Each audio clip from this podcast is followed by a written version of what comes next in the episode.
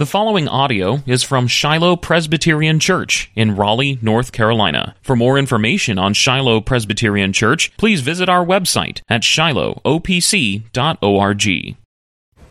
Well, so uh, I'm not sure how many of you are familiar with the topic uh, that we're going to be considering uh, this morning and for the foreseeable future throughout this whole Sunday school semester.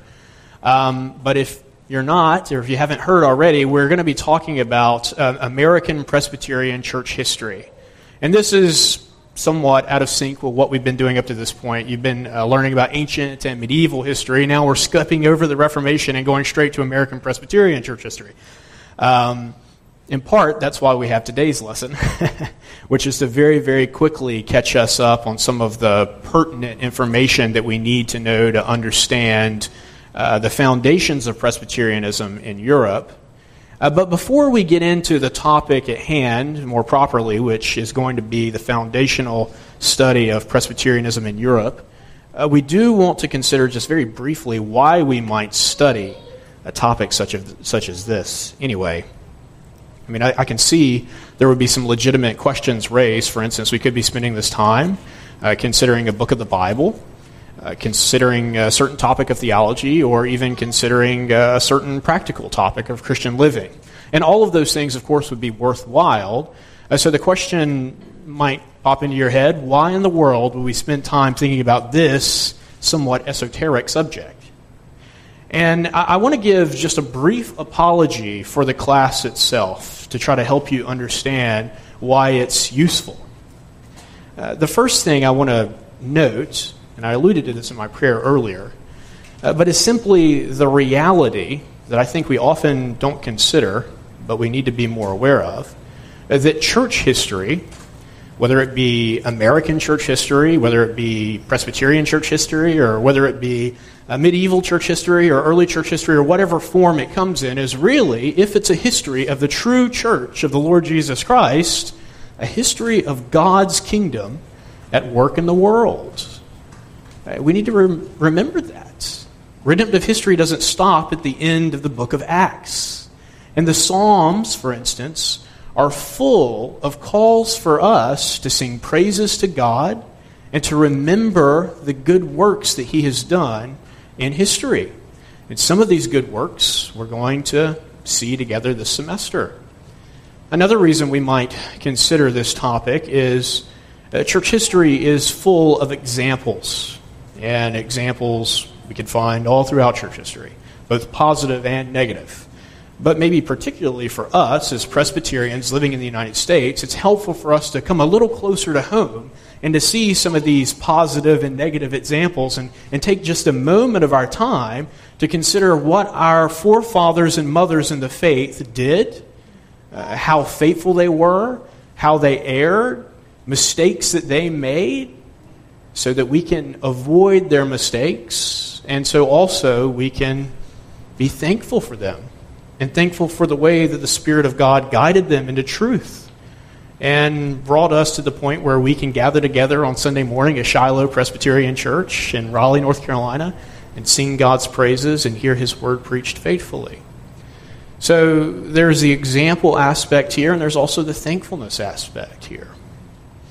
And then, uh, last thing we really want to note is that American Presbyterianism can be uh, difficult to understand. I don't know if anybody's noticed or not, but there's more than one Presbyterian denomination in the United States, and uh, it can be uh, rather confusing. It's confusing for me, and I spend probably more time than I ought thinking about it. I had a great slide, but because of my uh, my technical incompetence, it appears that we're not going to be able to see that. Um, but if you could see, just imagine in your mind, a family tree of American Presbyterianism.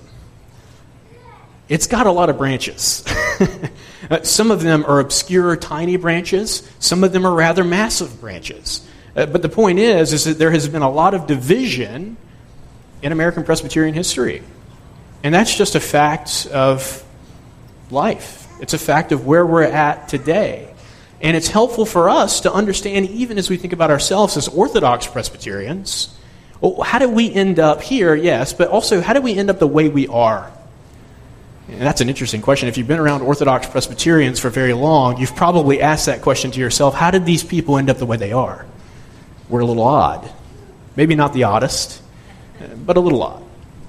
We have our own distinctives, we have our own ways of doing things, we have our own culture. And all of those things are a result of things we're going to be studying, aspects of our history which have shaped and formed us into the people, the denomination, and the traditions that exist today. Tim's going to try to fix me. We'll see if that happens. uh, plug it and unplug it. Tried and true method. Well, as we're continuing to work on that.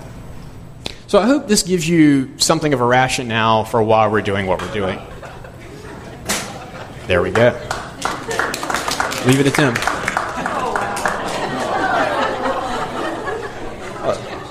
That had more of an effect than I was even thinking. You know? That was that was perfect. That was. I, I don't know if we can schedule uh, technical difficulties, but yes, here we go. So here is a here is an image, and to be fair, we're cheating a little bit because this has some Dutch Reform stuff at the bottom and some other crazy stuff thrown in there. Uh, but regardless, it, it, gives you a picture of the state of things currently. Uh, there's a few different types. So, uh, anyway, so the point that I'm trying to make is that uh, to understand this, you have to understand something of the things that happened back here. And as we begin and move through this study, I hope that we get a better understanding of that. So, that's my apology for the class. I may have to give it multiple times. Hopefully, I won't. We'll see. All right.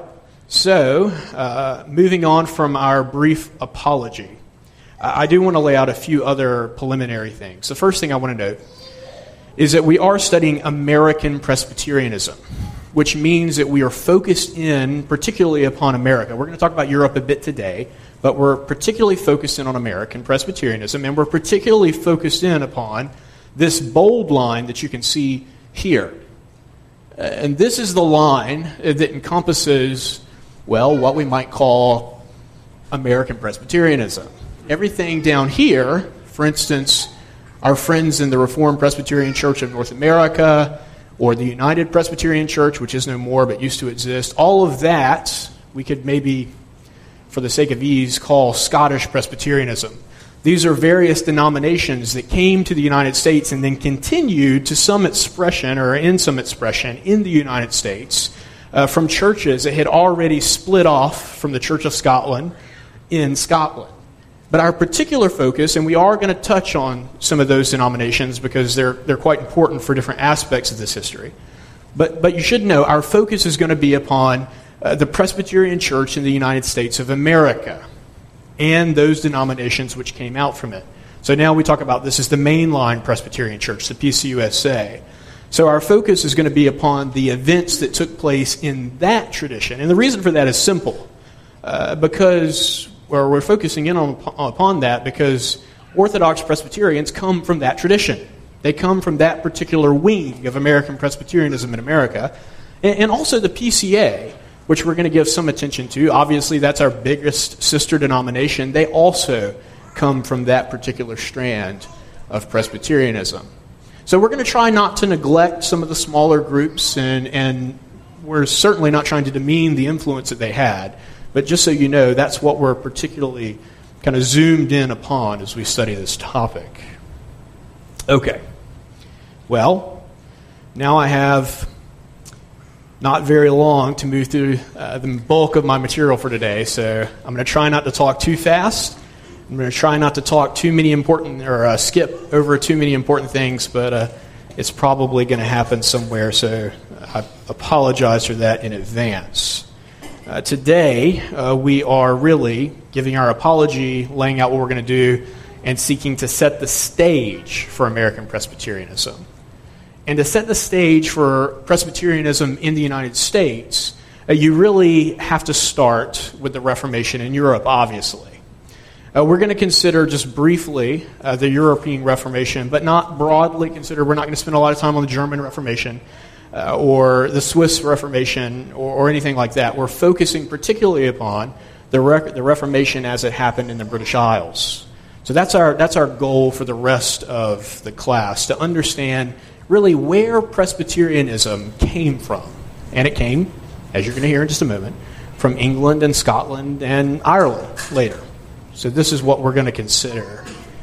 Uh, first things first, we should note that the Reformation did begin in 1517. It did happen, and it happened in Germany uh, with Martin Luther. Uh, and we're going to skip from there. That's all Luther's going to get. I'm sorry for that, but uh, we're going to skip from that immediately to the 1530s. Because it's in the 1530s that we find uh, the English Reformation. So you know something about the English Reformation, no doubt. You've heard of Henry VIII and his marital exploits, etc. Uh, we're not going to get too into that. Uh, but eventually, because of Henry's desire for a male heir, uh, he ends up declaring England uh, out from under, or, uh, well, he severs the relationship of the English church and the papacy. Uh, so it, it, starts in maybe a less, I don't know how to put this, a less flattering way than the German Reformation does. There are no theological principles in Henry's mind. Maybe the argument could be made that there are some some places, but uh, for the most part, it starts in a less flattering way. But as the English church finds itself separated from Rome, in God's providence, that opened the door for reform minded British theologians and clergymen and they exploited that opportunity to God's grace. And what begins to happen during Henry's reign, very, very slowly, but particularly uh, in the reign of his son, is that where these reform minded British clergymen begin to embark upon reform efforts in the Church of England. And so, uh, one person who we should note in particular here is Thomas Cranmer. Uh, he is extremely important for Anglicanism or the Church of England in that time. Uh, but even today, if you know an Anglican or you know anybody who's a faithful Anglican, you know how important documents such as the 39 Articles or the Book of Common Prayer itself are to them. And those are largely the result of the work of Thomas Cranmer. So Cranmer is the Archbishop of Canterbury during the time of Henry and Edward, and he begins to uh, slowly but surely bring about reformed, uh, reform efforts in the Church of England. Well, one of the things he does, aside from the production of the various uh, articles and, and, things that we just talked about, the Book of Homilies uh, should be noted there as well, but uh, he also brings in uh, reformers from the continent to teach in British universities. Uh, of particular note here, we can think of uh, the Italian reformer Peter Martyr uh, who he brings in to teach at Oxford University, as well as Martin Bucer, who he brings in to teach at Cambridge. And so, as you can see, while the English Reformation, as we're going to talk about a little more in a second, was not as radical of a Reformation as the European reformations in those reformed areas, such as Geneva and other places, were, it was nonetheless very much influenced by reformed thinkers at a very early date. So these names, Vermigli and Bucer and so on, uh, these are people who we would look to as, as fathers of the Reformed faith, alongside Calvin and others, Bullinger, etc. And he brings these men in to teach in the English university system. And of course, this is going to have a great effect, begins to spread Protestantism uh, more aggressively uh, throughout the church by way of its, of its pastors and its ministers, etc. But that's where the, uh, the story goes a little awry. so we've noted that the English Reformation at this stage, especially, was not as thorough as some other Reformations. And, and, that's, that's definitely the case. And you, you can know that just by looking at the Church of England today or even the Episcopal Church in the United States. I mean, what do we call it? We call it the Episcopal Church. Well, what do we call it that? Anybody know?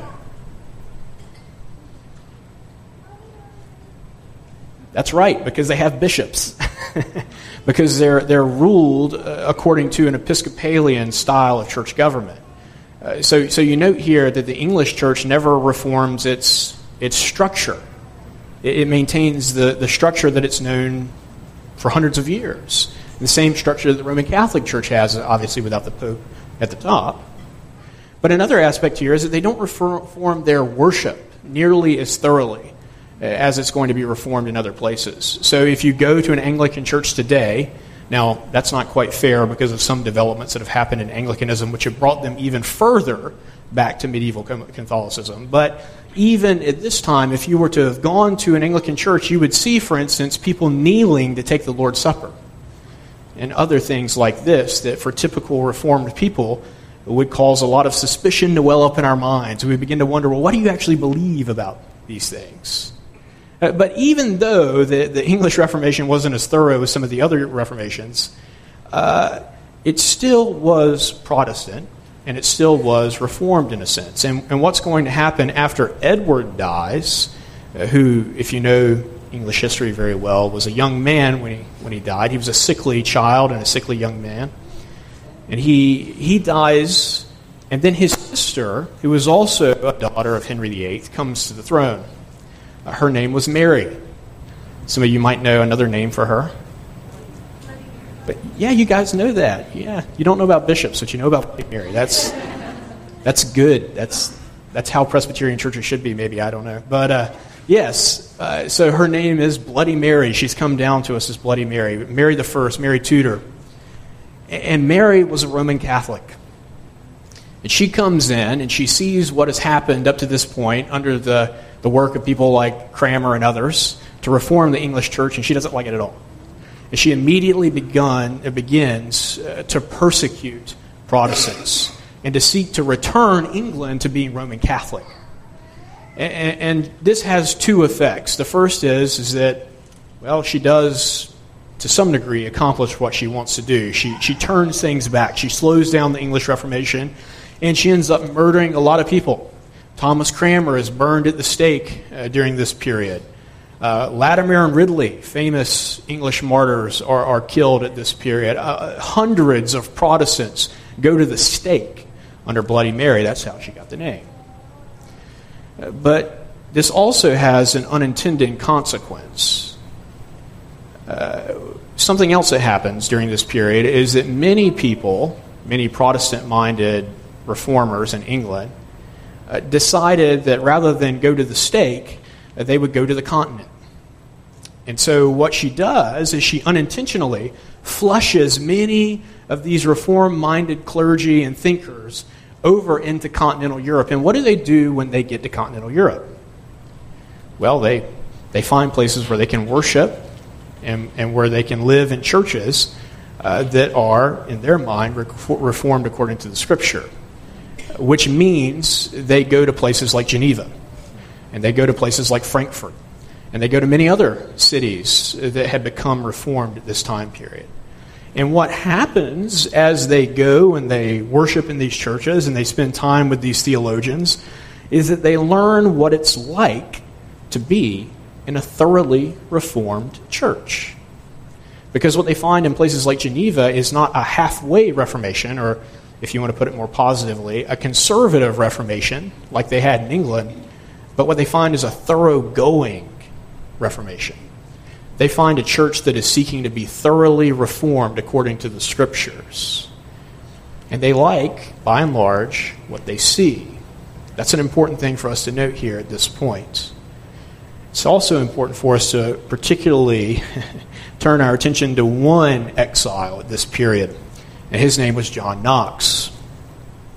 John Knox, just to say a little bit about him before we speak about his exile, was the minister at St. Andrews in Scotland. And he began there to teach the doctrine of justification by faith alone. Of course, the authorities did not like that. Uh, so, what happened to Knox at that point was he was sent as an indentured servant, really as a slave, uh, to work on a, on, a, on a ship in France. He became a galley slave. So I believe that means you're at the bottom of the ship rowing when you need to be. And all, all of these really back-breaking things that galley slaves have to do, Knox was sold basically into slavery for a time. And he worked there for 19 months before he was released.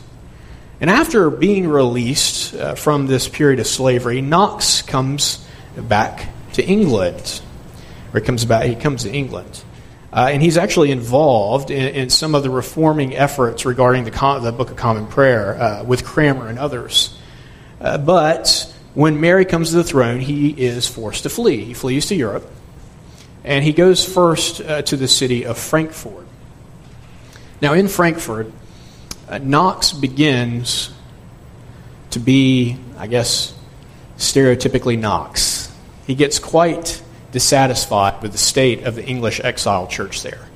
Because what he sees in the English exile church in Frankfurt is basically what you would have seen in England. You see a church that was halfway reformed.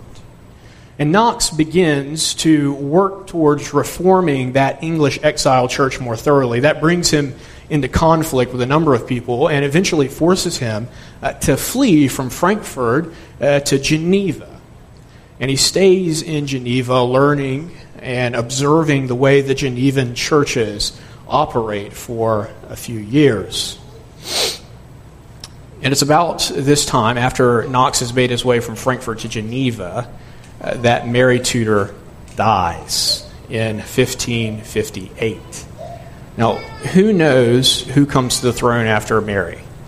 Elizabeth. Elizabeth. The, yes. There you go. The, the British know that, yes.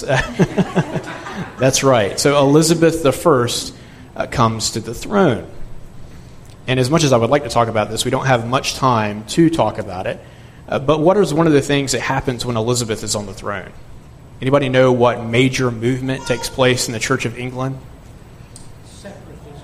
Separatism or Elizabethan Puritanism is sometimes how we talk about it. And that happens because all of these exiles who had been on the continent learning what it looked like to live and to worship and to operate in this thoroughly reformed church that they had there in places like Geneva and other places come back to England and to Scotland in the case of Knox. And they begin to advocate for more thorough reform in the Church of England. And that's what produces uh, the spiritual giants that we, we talk about often today as the Puritans. Uh, the Puritans come from this movement.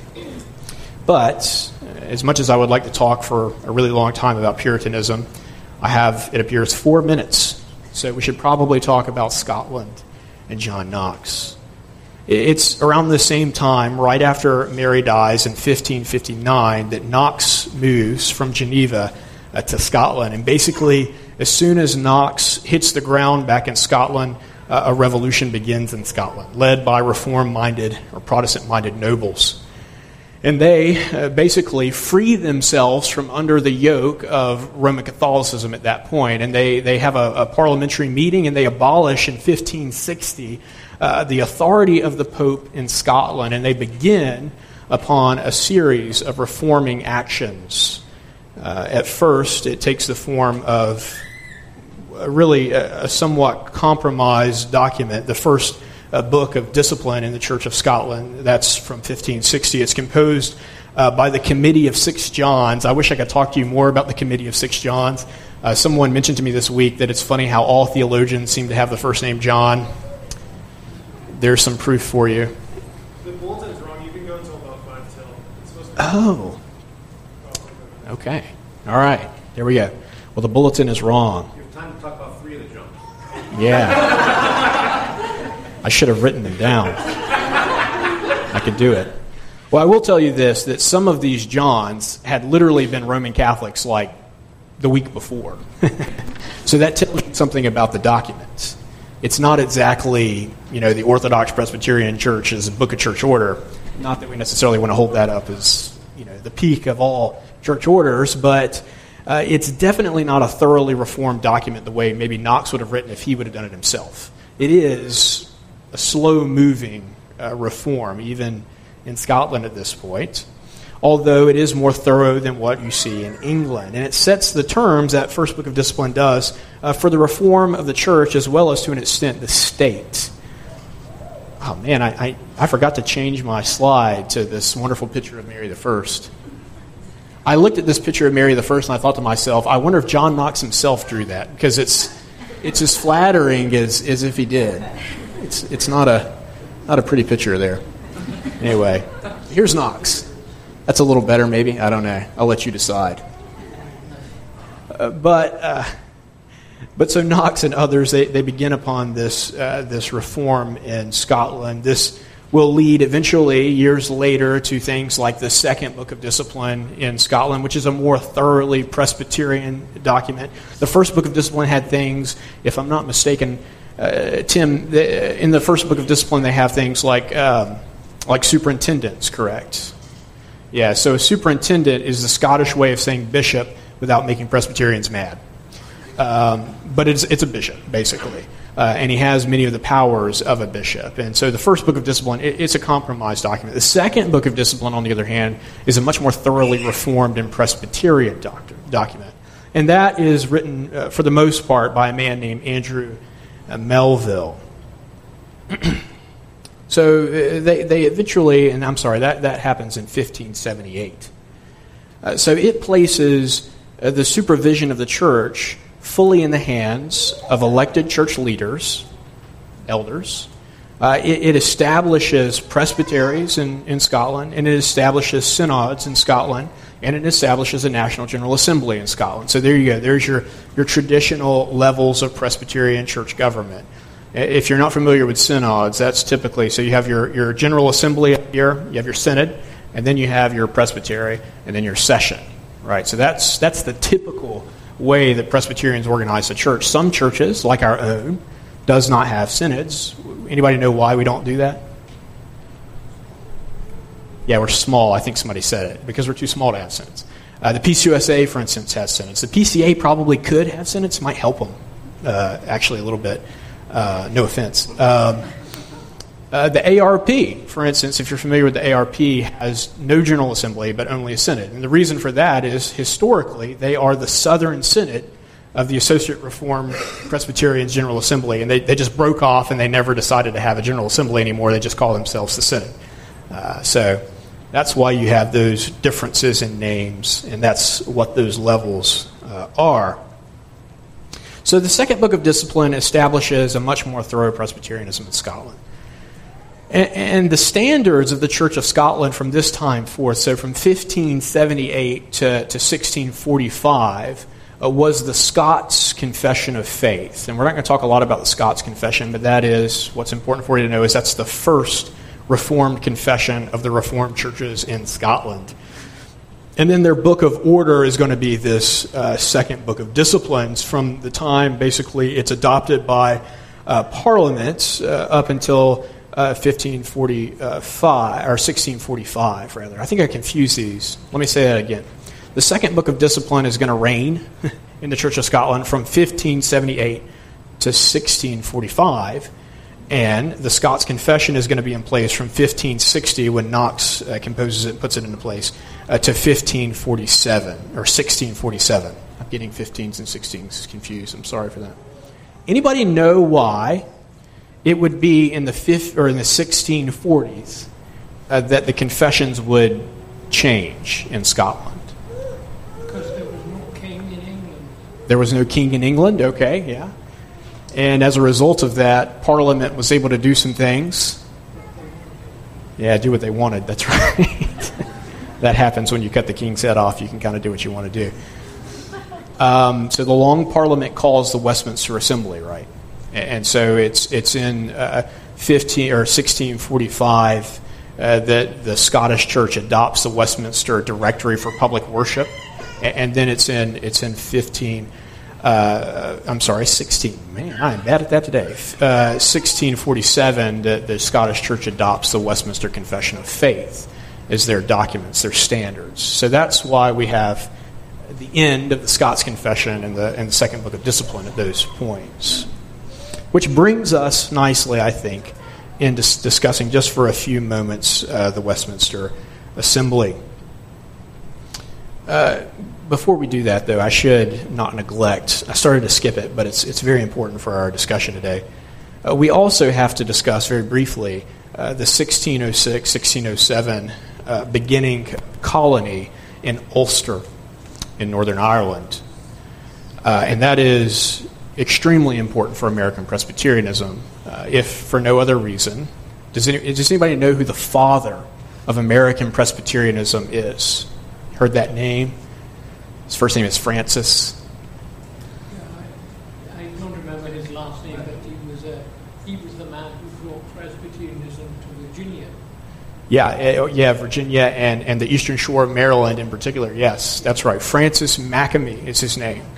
Does anybody know where Francis Makemie was ordained? Just been talking about Ulster. Ireland. That's right. So the father of American Presbyterianism, contrary to popular belief perhaps, is not a Scotsman. He's a Scotch Irishman. Don't throw anything at me. But Presbyterian in Ireland is uh, Presbyterianism in Ireland is very important to American Presbyterianism because Presbyterianism, Presbyterianism in Ireland is in some ways our direct mother church. Uh, so that's uh, that's significant. But anyway, uh, the Ulster colony starts, and, and it starts. My understanding is is an attempt to do two things. First, to pacify Roman Catholics in Northern Ireland, which is always helpful. You want to you want to pacify those aggressive Irish Catholics. Uh, but you also want to do something about these lowland Scots who are constantly agitating for, for more thoroughgoing Presbyterianism in Scotland. So somebody had a wonderful idea. I think it might have been Francis Bacon, actually, but anyway, I won't, won't go there. I'm not sure. Uh, but somebody had the great idea why don't we just solve both of these problems at one time? We'll put these Scotsmen over here in Ireland and we'll see what happens. And there we get the Ulster colony. Now, we know from contemporary history that this, of course, brought about peace and prosperity for everyone in Ireland, right? This was a, this was a wonderful idea. It worked like gangbusters, right? No, of course not. it didn't go well. It still doesn't really go well. We still have the troubles and all these things in Northern Ireland. This is the root of all of that. But it's also the beginning of Presbyterianism in Ireland. The first presbytery there was established in 1642. And it's from that Presbyterian church that arose there that we see uh, the father of American Presbyterianism coming to America after being ordained in Ireland. So, that being said, we also very quickly have to touch upon English Presbyterianism and, and the Westminster Assembly and Puritanism and, and all of these things, which are super easy to summarize in, uh, in a few minutes. Um, but let's try to hit the high notes here. Uh, first, let's say a word about English Presbyterianism. It doesn't go well. uh, Presbyterianism in England was really was really a non-starter from almost the very beginning, uh, and the reason for that was the Anglican Church was not not willing really to, to participate in any more thorough reform than it had already undergone. And uh, there were, for instance, Puritans, many Puritans who were Presbyterians. We could think of Thomas Manton and we, we could think of others. Uh, but uh, they were never successful in convincing the Church of England to become Presbyterian, except for maybe for just a second uh, after the Westminster Assembly. But for the most part, uh, this did not really go very well. Um, there were very important figures for Presbyterian church history in England, people uh, like Thomas Cartwright and others. Uh, but the movement itself never was really able to gain any steam. Interestingly, congregational polity and independency gained some steam for a time, especially with the rise of Oliver Cromwell, who was himself an independent. Uh, but Presbyterianism, it, it, just it doesn't it doesn't ever take off in England. Um, so there's my word about Presbyterianism in England. It's a rather depressing word for Presbyterians, but it just doesn't really go well. Uh, not to say that there weren't great English Presbyterians. Another one we could think of here would be uh, Richard Baxter. Uh, but, you know, if we think of some of our favorite Puritans, we could think of someone like John Owen, for instance. Uh, John Owen's a Congregationalist. Or uh, William Gurnall, uh, which has written a wonderful book, of course. you know, he, he, the Christian in Complete Armor, that is. He was a conformist. So while he was a Puritan, he was able, in his conscience, to conform to the church government of the Church of England. There were, there were many people like that who were Puritan minded but not, uh, not ready to break uh, with the state church and its structure in that way. So let's think for just a moment, though, about the Westminster Assembly very quickly. So we talked about the long parliament, and we talked about the fact that parliament takes over, in a sense, uh, England, and, and something results from this. Uh, anybody know? It was rather bloody. Yeah, Civil War. So the English Civil War is going on at the same time we're seeing these documents composed. Um, I, I, was reading one author the other day that, that suggested that you know when we read the Westminster Confession, maybe we should try a little harder to hear cannon fire in the background, uh, because this is the context in which the documents are written. They're written by godly men, they're written by gifted men, but they're also written in a time of war, uh, where there is an intense battle taking place between uh, those who were loyal to the crown and those who were loyal to the parliament. Uh, but it's, it's in this context, that the, the, long parliament, it calls the Westminster Assembly. And the Westminster Assembly uh, meets uh, from 1643 to, to 1653. And it produces, of course, uh, the catechisms, the shorter and the larger catechism, as well as the Confession of Faith and the Directory for Public Worship. And these documents become really the center of Presbyterian theology from that time on. So, in some ways, you could say we've gotten our church government uh, mostly from Scotland, uh, influenced obviously by the continent and reformers there.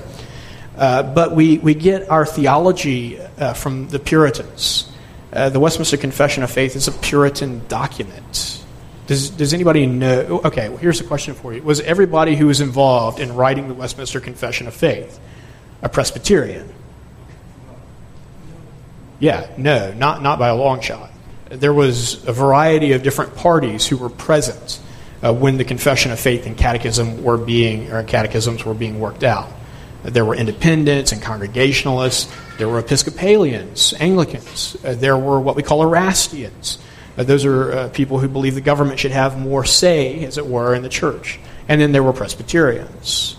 Um, the, the men who were particularly influential on shaping the directory and the Presbyterial form of government, though, uh, were not English. Uh, they were Scottish because the Scottish Church sent commissioners. Uh, these commissioners didn't have the full authority of a member of, uh, the, of, of, the English clergy who was called to to develop the, the confession, but they did assist. And uh, the, these members were some of really the brightest lights of Scottish Presbyterianism at that time, men like Samuel Rutherford, George Gillespie, and others uh, that we'll speak about in just a, a moment a little bit more.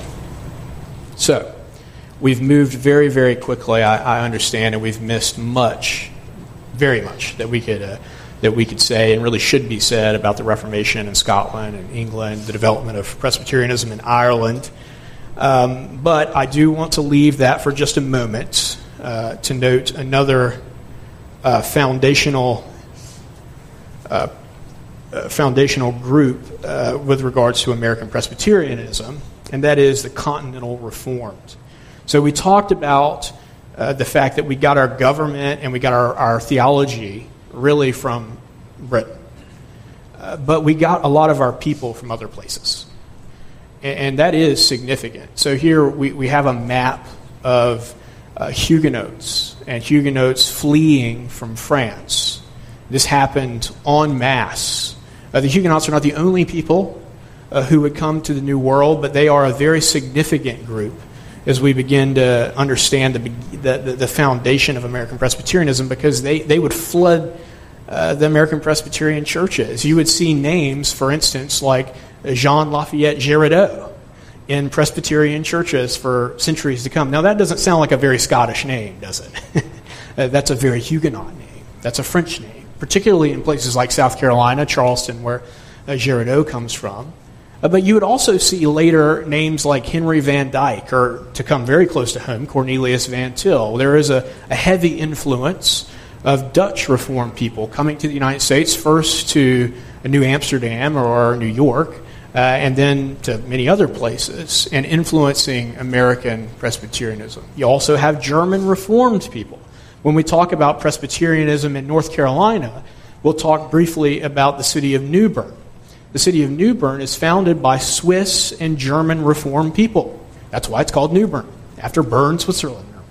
So you, you, uh, you have lots of various people groups who come from Reformed churches flooding into the colonies later and, and becoming part of the American Presbyterian tradition. The American Presbyterian tradition, in a, in a very real sense, like America itself, is a melting pot of various groups and churches and theological traditions from Europe.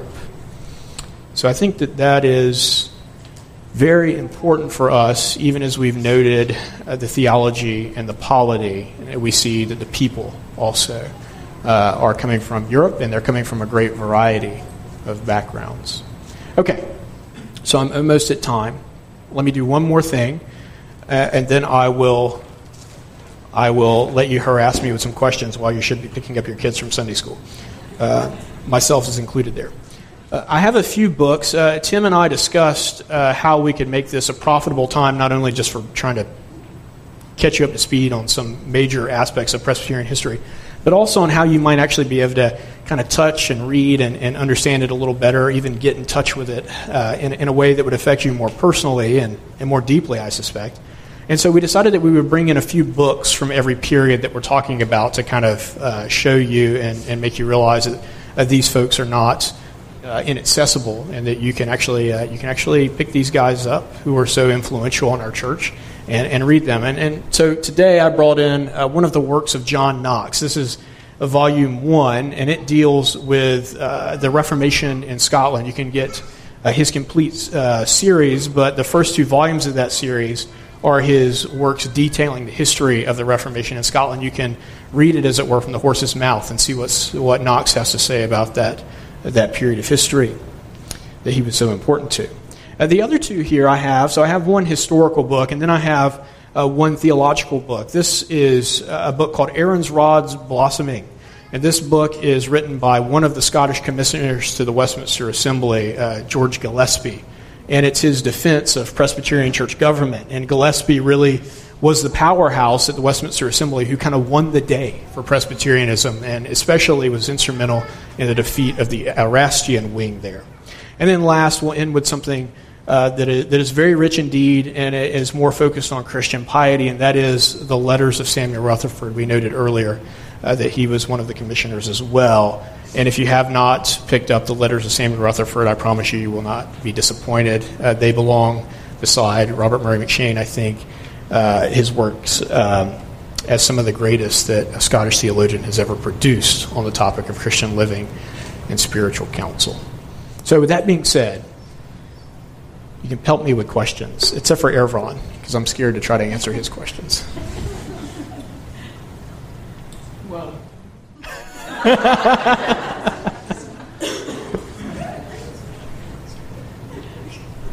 I was picking on you. You can, you can ask a question if you want. Anybody? We moved very quickly and skipped over a lot of stuff. Okay.